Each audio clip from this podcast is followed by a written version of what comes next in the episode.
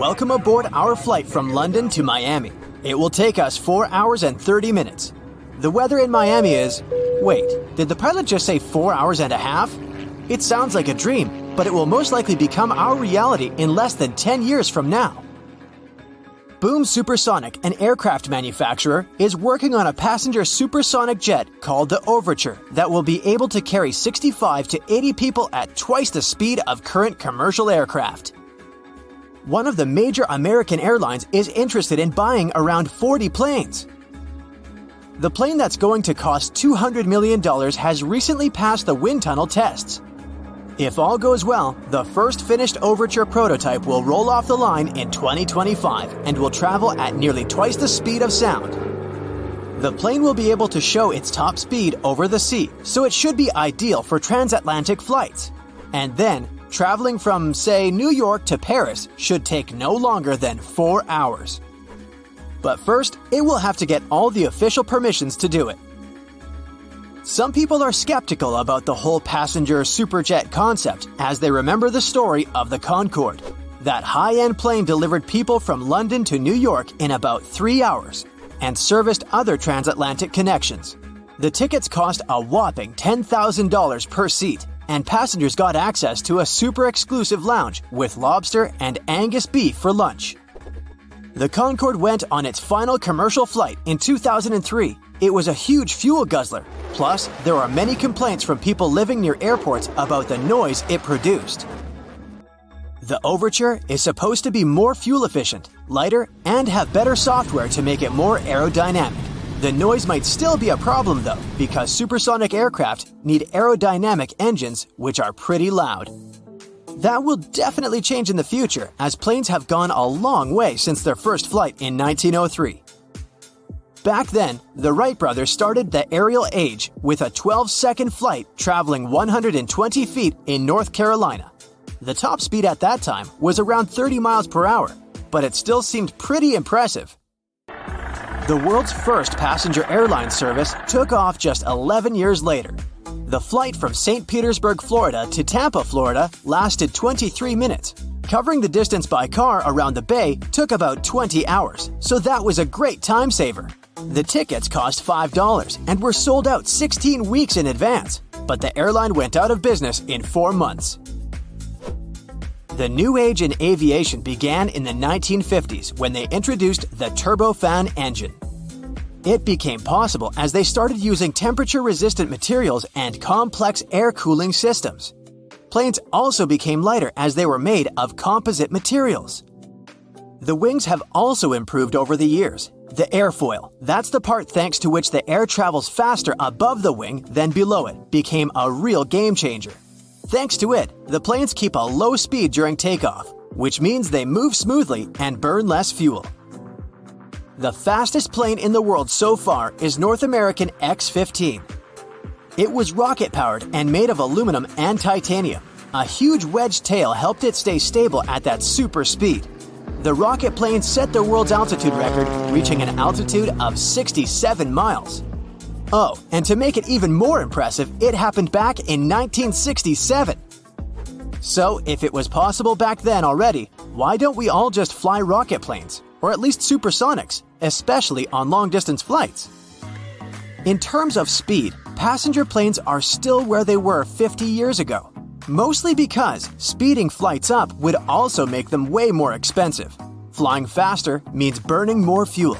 Plus, supersonic engines are expensive to produce and maintain. Another reason is natural forces. The winds affect the speed of a plane, and no technology can control the wind. A strong tailwind can help it move forward at a higher speed, and a headwind can slow the aircraft down. Planes mostly fly at altitudes of up to 7 miles. Up there, the air is thinner, which means there's less resistance and a plane can fly faster and save some fuel. Also, the lower temperatures make the jet engines more efficient. Another perk of flying through that part of the atmosphere is that it's less turbulent, so flights go smoother. Private jets can't fly that high. They're smaller, and their engines aren't strong enough to reach such an altitude, so they stick around to 15,000 feet. The plane had been in the air for a mere 25 seconds when the pilots noticed weird noises and bizarre vibrations. They tried several ways to improve the situation, but nothing worked. The engine surges continued, and just over a minute into the flight, when the plane reached 3,000 feet, both engines failed. First the right one, two seconds later the left one. The pilots decided to return to the airport they had just left. At the same time, they tried to restart the engines. Nothing seemed to work. The flight crew made a decision to pitch the plane down and then level it off. Perhaps it could help them gain some speed for the glide. But soon, they realized they wouldn't make it to the airport. Was the plane going to crash? That's when the miracle at Gottröra occurred. The morning before the flight started as usual regular pre flight procedures, good weather. The members of the flight crew were experienced pilots.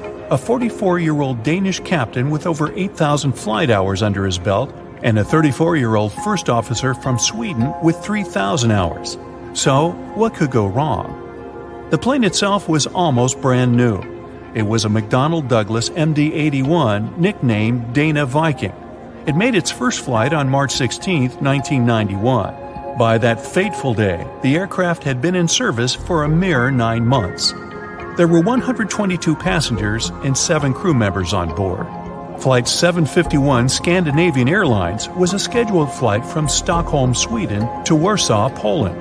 On the way, the plane was supposed to make a stop in Copenhagen, Denmark. The aircraft took off from Stockholm according to its schedule at 8:47 a.m. local time.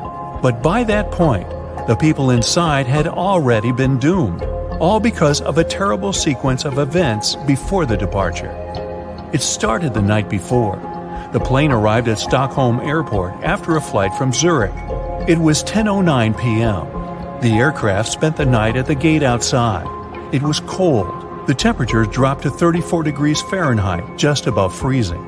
What made the situation even worse was that almost 6,000 pounds of freezing cold fuel, chilled during the night, still remained in the tanks located in the wings. The fuel was so cold because the plane had been flying at the cruising altitude, where the air temperature outside the cabin varied from minus 61 to minus 80 degrees. The flight from Zurich lasted around 1 hour and 40 minutes. Soon after midnight, a flight technician came to check on the aircraft. The man had to remove some slush from the landing gear, otherwise, he wouldn't be able to examine it. At around 2 a.m., when he was leaving, he noticed some ice covering the upper part of the wings. By the morning, the situation had become even dire. A layer of clear, almost invisible ice had formed on the tops of the wings. The plane had to leave the gate at around 8:30 a.m. An hour before the departure, the mechanic responsible for the plane noticed that some ice covered the underside of the wings. He decided to make sure there was no ice on the tops of the wings. He climbed a ladder and put one knee on the wing. Then he bent forward to touch the front part of the wing. There was no ice, just some slush. The mechanic decided to make sure everything was fine with the air inlet of one of the engines. He didn't find anything abnormal. Soon after that, the personnel used more than 220 gallons of de icing fuel to remove ice from the plane. The mechanic consulted with the captain of the aircraft and ordered the staff to de ice the underside of the wings as well. After all, he had seen some ice there. But no one thought to double check if there was clear ice on the tops of the wings. After they had finished the procedure, the mechanic reported to the captain, uh, We're done here. De icing finished. There was a lot of snow and ice, but everything's clear now. The captain thanked the mechanic and carried on with the pre flight procedures. The plane taxied to the runway. Its engine's anti ice systems were switched on and didn't show any malfunction. But several passengers later claimed they had seen ice sliding off the upper side of the wings while the plane had been taking off. And still, the plane left the ground and headed for Stockholm as usual. But shortly after the takeoff, several pieces of the overlooked ice broke off. At full speed, they slammed into the fans of the engines near the tail on both sides of the plane, ruining the blades. It led to a series of surges, and the rest is history. Meanwhile, somewhere in the cabin, Scandinavian Airlines flight captain Per Holmberg, who was on board as a passenger, noticed something was amiss. At first, he informed the flight attendant sitting in the rear jump seat that the right engine was surging. She tried to contact the flight crew, unsuccessfully. Then, the ununiformed captain rushed to the cockpit and asked if he could help the pilots. The first officer gave him the emergency checklist, and the captain asked him to start the auxiliary power unit, a small gas turbine in the tail of the plane. Holmberg's advice and help were invaluable, but was it enough to save the plane and the people inside? When the plane emerged from the cloud cover at an altitude of 890 feet, the pilots realized they wouldn't have enough time to make it back to the airport. An immediate emergency landing was unavoidable. The assisting captain passed the order to the cabin crew and they started preparing the passengers. There was a large field to the north of the plane, but the captain realized they didn't have enough time to reach it. So he chose a much smaller field in a forested area in the direction of flight. It was not far from the village of Gottröra in upland Sweden. The plane was just 1,300 feet above the ground when the assisting captain started extending the flaps. At a height of 183 feet, the captain reported to Stockholm Control, We're crashing to the ground. Seven seconds later, the plane hit several trees and lost a huge chunk of its right wing. By that time, the landing gear had already been extended and the speed had decreased to 139 miles per hour. Moments later, the plane's tail struck the ground and broke off. The aircraft kept sliding across the field, still at high speed. It traveled 360 feet, with its main landing gear leaving marks on the field. At one point, the plane lost the main and nose landing gear. Its fuselage broke into three parts. Miraculously, there was no fire. If you look at the pictures from the crash site, the plane torn into pieces, with its parts scattered across the field, it's hard to believe that all 129 people on board the plane survived. Do you know why airplane passenger windows are mostly below eye level? Aircraft are way cheaper, stronger, and easier to build without windows, but they're there because many people like the view. Particularly about 100 years ago when flights were often conducted at low altitudes.